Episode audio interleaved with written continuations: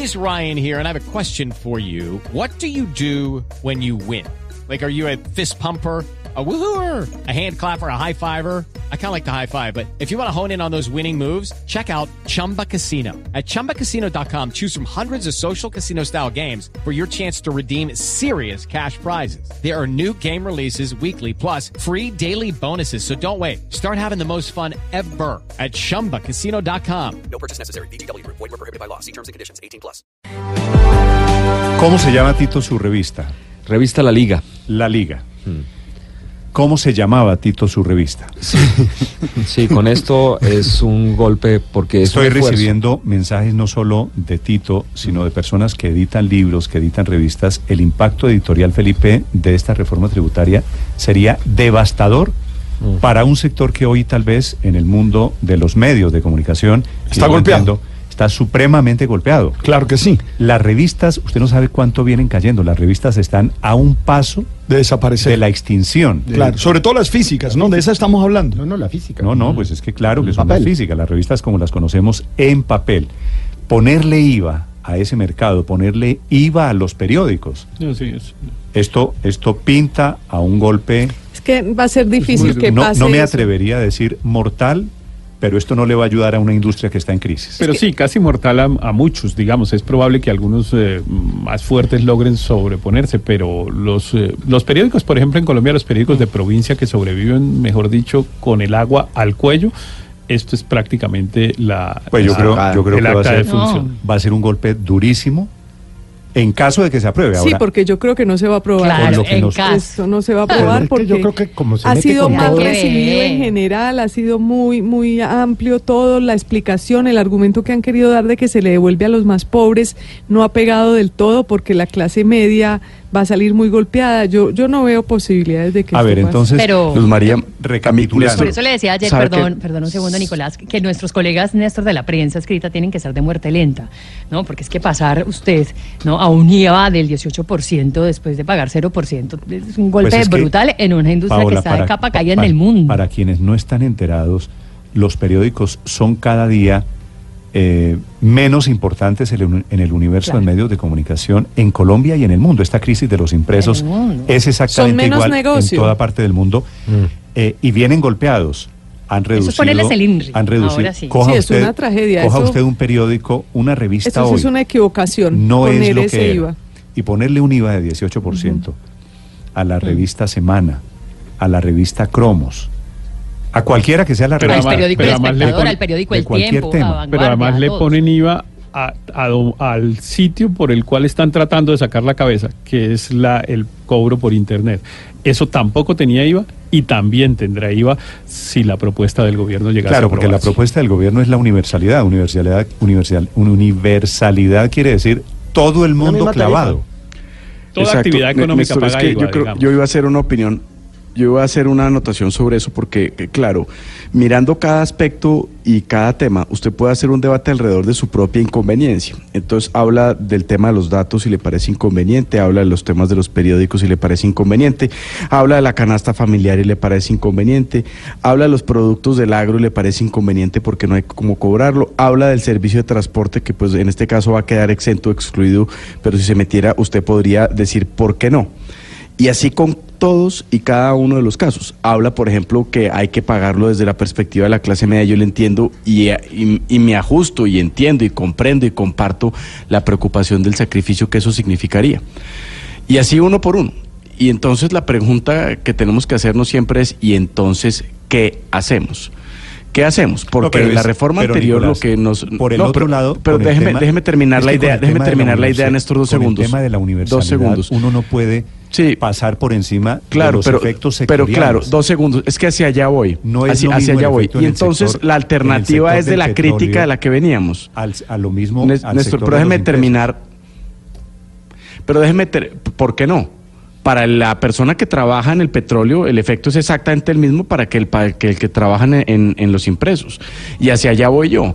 Estábamos en, en un régimen tributario, o estamos en un régimen tributario, en donde todos los días nos quejábamos de excepciones insostenibles y tratamientos desiguales e inequitativos con determinadas personas. Y claro, Para el que tiene tarifa plena siempre va a ser inequitativo ver a un competidor que tiene, por ejemplo, tarifa reducida, como sucedía, por ejemplo, con el concreto y con el asfalto, ambos para hacer eh, carreteras, en uno donde el bien estaba grabado y el otro donde era excluido y no podía descontar el IVA. Luego yo entiendo el debate uno por uno y comparto las apreciaciones. Es que yo estoy de acuerdo con ustedes.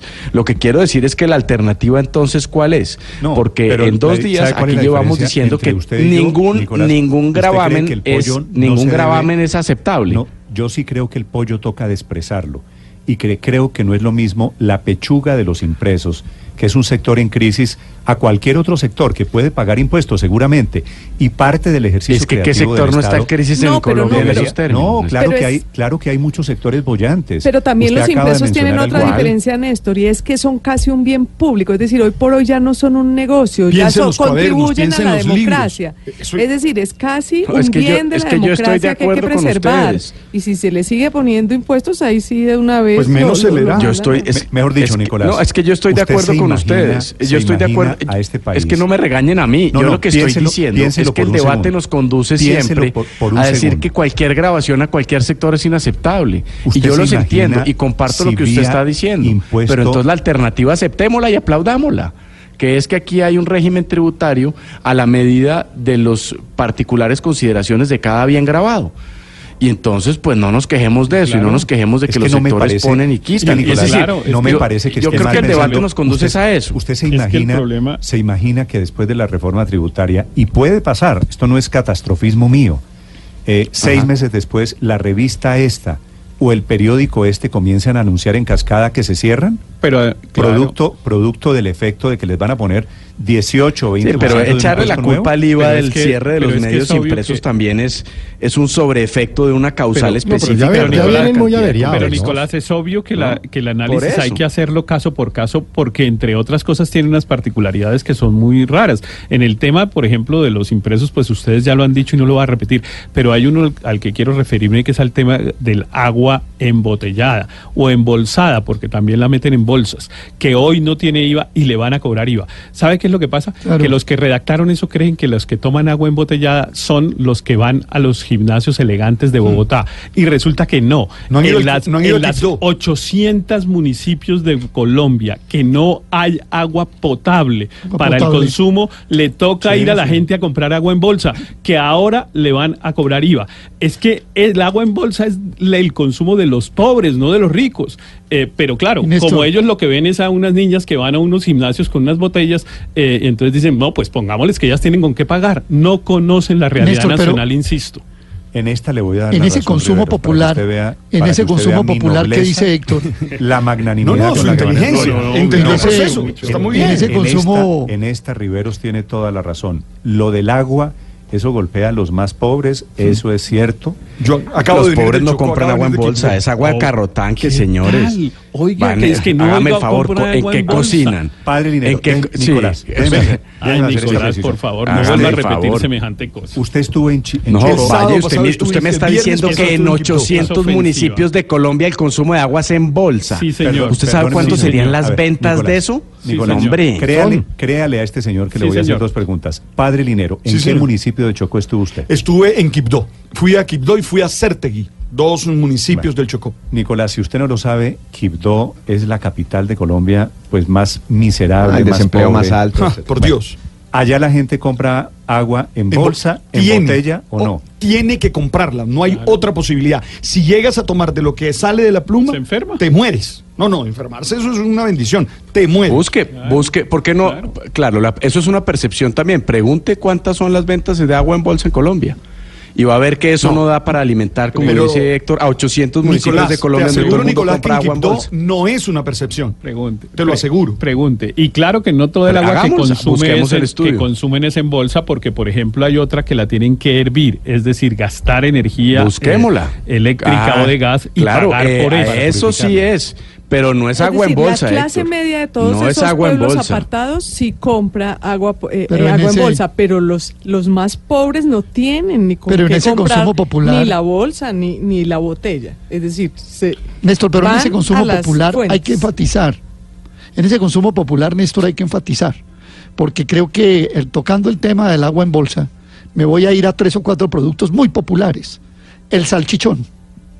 No me vengan a decir que el salchichón le van a poner el IVA del 18% al salchichón que se vende en Rosales, porque todos los funcionarios no hablan sino del barrio Sí, Rosales. sí, las- las y entonces con eso, sí, las las, Génovas génovas en que se venden en, Rosales y las entes- el salchichón que se vende en Rosales, ese, como le van a poner a los ricos que compran salchichón en Rosales el No, 18%, es que es para la clase media. con eso van a hacer, no, bueno, pero le cuento una cosa, Luz María, si me perdona, Eh, el co- el- la, la carne más consumida en Colombia es la carne de pollo y después sigue el salchichón. Bueno, ese salchichón todo se consume en estratos populares y va cargadito con el 18 y el 19. Y el caso del huevo. Colombia tiene menor consumo de huevo que en Canadá, que en Estados Unidos, que en Europa, que en Uruguay, que en la India, que en Rusia, que en China. Bueno, ¿eso se va a aumentar o se va a disminuir? No nos olvidemos de una cosa, es que el huevo y el pollo han venido creciendo por lo que se llama en la economía los bienes sustitutos. La carne de res ha disminuido su consumo, esto lo sabe muy bien el actual ministro de Agricultura, el doctor Valencia, la carne de res ha disminuido su consumo por su costo y los sectores populares se fueron al consumo de huevo y pollo. ¿Para dónde van ahora? o para menos pollo, para menos huevo, o para más salchichón. Es que esto es así, aquí estamos hablando de cosas muy concretas y, y no es discurso, es de verdad. Entonces, y otro, el tema del arroz. El consumo promedio en el mundo de arroz es de 54 kilos por persona. En Colombia estamos en 40 kilos por persona. Vaya, míreme dónde está el mayor consumo de arroz y no es en los sectores populares. Esto va a disminuir los consumos porque va a me disminuir hace- me el ingreso usted- disponible usted- de la gente. Pero tema, permítame terminar me- con esto. Me hace aquí un oyente, déjeme le hago una, una pregunta aquí. Con el tema del agua Sí. y con el tema del arroz, ¿es posible cobrar solamente el agua, el IVA al agua? Porque por otro lado también el IVA lo pueden, podría, lo podrían pagar unos sectores que Claro, pueden pagarlo. claro, y ¿no es debería- y que deberían Si pagarlo. Si usted y yo compramos una botella de agua, En Bogotá deberían castigarnos, podríamos, además. Sí, claro. podríamos, si Para usted que Riveros vaya a si, Boditec. si usted y yo podemos A mí pagar, no me reciben allá por podemos pagar el arroz, el IVA al arroz, Aurelio, deberíamos pagarlo, ¿cierto? No, pero por ejemplo el agua, Eh, sí. comprar agua embotellada en Bogotá es Pero fíjese, una- aquí un me artículo escribe de lujo, es totalmente innecesario el señor- usted abre la, me la escribe llave y ahí le llega agua de muy señor- buena calidad. Héctor, me escribe el señor Jaime García Romero y dice, Aurelio, en mi pueblo Pibijay Magdalena toca comprar las bolsas de agua por mayor cada semana Claro. porque no se cuenta Obvio. con agua potable. Ahí Claro. el señor Jaime García Romero, anótelo ahí, Nicolás. Y eso no es una percepción, Nicolás. Pégese una, pégese una Nicolás, vueltica por Hagamos allá. el estudio. Ahora en vacaciones Hágame el estudio y porque no, por ustedes allá. me están Pero- diciendo pero- que el más pero- grande acueducto de Colombia son las compañías de producción de agua embotellada en, En Colombia algunos o en bolsa. municipios Y sí. eso sí es una en mentira. Algunos y pero es que otra equivocación suya, Nicolás, es que cree que La los que gente hacen, no los que cocina con producen agua- embotellada son Postobón y tres o cuatro grandes. No, no. Claro, hay un claro. hay un montón de empresas en, de- en de ciudades intermedias que se favorecen del hecho de que el agua que, consumen en los municipios pequeños no sea potable y la distribuyen de esa manera, entre otras cosas que- con unos problemas con unos problemas sanitarios porque las bolsas viven muy contaminadas a diferencia digamos de la botella no, en la que usted la destapa, Néstor. pero la bolsa cuando la destapan tiene un problema de contaminación eh, Héctor, importante. Pero Héctor, de- déjeme decirle una cosa, de- Aurelio, a propósito de lo que usted estaba Héctor, Esto es diciendo. importante. Señor, Aurelio, termine, Mire, termine mire, usted que Rivero sí, se coló sí, aquí. sí, saliéndome un poquitico del, un poquitico del escenario del IVA. Señor. Vamos al tema de las personas naturales. Ustedes hablaron ahora de pensiones, se está hablando de salarios, se está hablando, bueno, yo quiero contar mi caso personal. Del año 2012 al año 2018, mis ingresos en pesos reales han aumentado el 4% y mi impuesto de renta aumentó el 200%. Y vamos más, y vamos peor, porque las exenciones se siguen disminuyendo para esta clase media, asalariada, que es profesora universitaria, que tiene alguna profesión libre, están ahogando a esta clase media. Le doy mi dato concreto, no tengo, lo- revelo mis datos tributarios. A Aurelio Suárez, sus ingresos le han aumentado 4% en pesos reales del 2012 al 2017 y los impuestos se le han Y aumentado alístese porque usted podía ¿Hasta cuándo descontar, vamos a- y sigue, usted podía y descontar peor. 40% y ahora solo va a poder descontar 35. 35. Ya el año pasado no. Aurelio, Claro, eso quiere decir. claro, y el año pasado nos Eso no quiere decir para qué van sus impuestos o para qué deberían ir sus impuestos que se le han duplicado Mis en los, impuestos últimos, van- en los últimos años. Se la voy a poner, se la, se la voy a poner muy para fácil, toda Néstor. la Mis impuestos que van usted según- aquí todos los días para educación, mis para impuestos, salud, mis para impuestos van, universidades. perdóneme, perdóneme, Néstor, mis impuestos van, según el presupuesto nacional, el 25% de mis impuestos. O sea, los millones que pagué este año en impuestos, la cuarta parte van para el servicio de la deuda pública, que es el principal gasto del pueblo colombiano, del país colombiano, del Estado colombiano. Eh, eh, otra parte va para seguridad y defensa, para aumentar, y una parte de ahí para adelante va para educación y salud insuficiente porque se le niega el Sí. derecho a la gente. Ya terminó, ¿Será que no tenemos que hacer un reajuste en el gasto? ¿Será que no tenemos que hacer un reajuste en la política económica? Porque es que, como le he dicho, esto, mirar la política fiscal aislada de la política económica es como Aurelio, mirar el eh, otro un, golpe- un- un diamante por una sola cara. Hay el que mirarlo por varias caras. es el de las pensiones.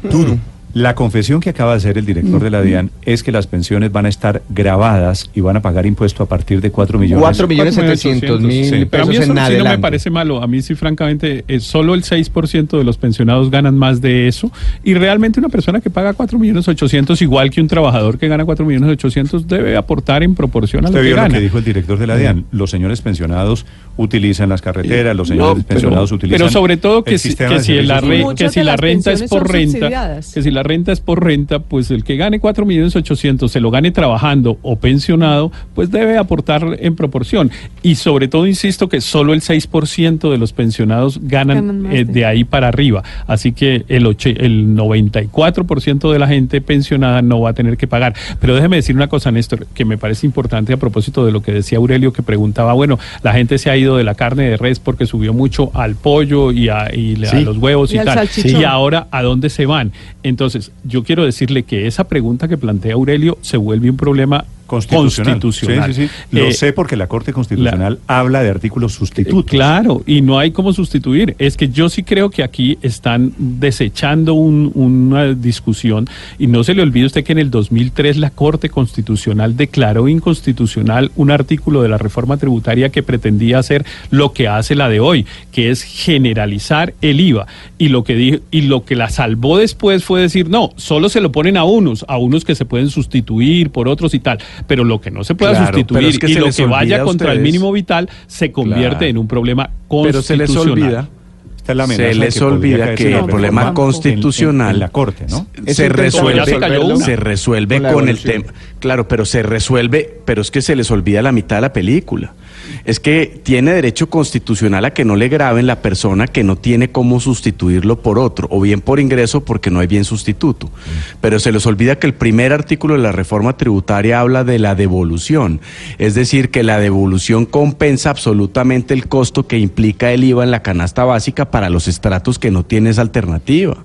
Es que esa es la realidad. Aquí lo que está pasando no es que se está grabando a los pobres. No, señores. A los pobres se les está dando la devolución para que no queden grabados. Se graba, por supuesto, a la clase media, que no está acostumbrada a pagar ni IVA, por supuesto, porque está excluida o exenta, ni está acostumbrada a pagar renta. Por supuesto, es que estamos descubriendo después de ocho días de debate que es que aquí en Colombia la pobreza se ha reducido en un 20 o en un 30% en los últimos 10 años, pero que no se ha incrementado tampoco en esa proporción el número de aportantes eh, de impuestos en Colombia, pues claro, la reforma lo que busca es que ese grupo poblacional empiece a aportar unos recursos, porque con lo que aportan los que- ricos, los más ricos, no se alcanza a financiar las enormes eh, eh, en- y entusiastas propuestas de financiación de gasto que existen para financiar precisamente a los pero más hay que pobres. mirar quién está Ese es el protestando, no son los más pobres. Entonces, eh, eh, hacia allá voy yo, hacia allá voy. Yo he escrito últimos días, yo estoy divirtiéndome viendo cómo los ricos,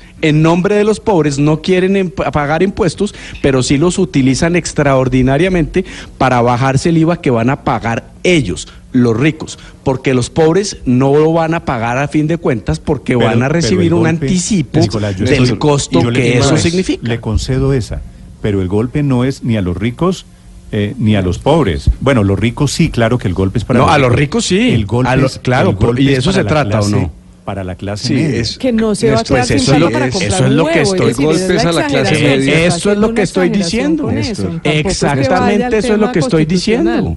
Néstor, le el golpe es a la clase media. Exactamente, Néstor, que usted no lo acaba de decir bien. constitucional. Pero porque, permítanme- por ejemplo, en la devolución, acuérdese que la primer, el primer día que se paga IVA es el primero de enero. Y el ch- primer cheque va a llegar unos siete meses después, dijo el director de la DIAN, no yo. 8, 8.47. Álvaro, Néstor, para pero- terminar, para terminar, sí, clase media El principal- que hoy, que hoy, hoy, como están las cosas, sería tal vez la más castigada con esta reforma. Álvaro. Eh, El principal damnificado es la clase media que no tiene grandes voceros. Aquí se está haciendo vocería de la clase media. Pero fíjese, no se está quejando la- los sectores más populares, primero porque les van a devolver y segundo porque son los únicos que van a tener cómo evadir. Ellos compran en tiendas de barrio que no cobran IVA y transan en efectivo. Y el gran problema de esta reforma es que se generaría eh, una informalidad muy grande en el comercio de alimentos. El problema de la, de la reforma es que tiene una visión técnica poco social, muy de sector privado aplicada al sector público, pero se le olvida a esos representantes del sector privado que ahora están en el Estado que el sector privado en Colombia está acostumbrado a un tratamiento muy político, lleno de tratamientos especiales, que las gabelas tributarias en muchos casos tienen discurso social para proteger a los más pobres, pero en realidad son impulsadas con criterio de los productores. Eso es lo que está pasando en los temas del huevo, del pollo, eh, etcétera. Entonces, el riesgo para el, el gobierno es quedarse con el pecado y sin el género.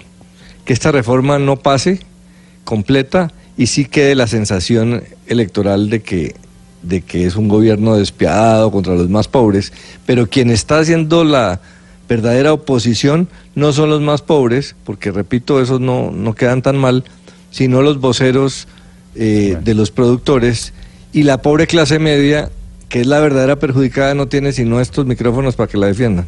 Bueno, eh, Pero ¿acaso no es eso un sistema tributario progresivo lo que acaba de decir Álvaro?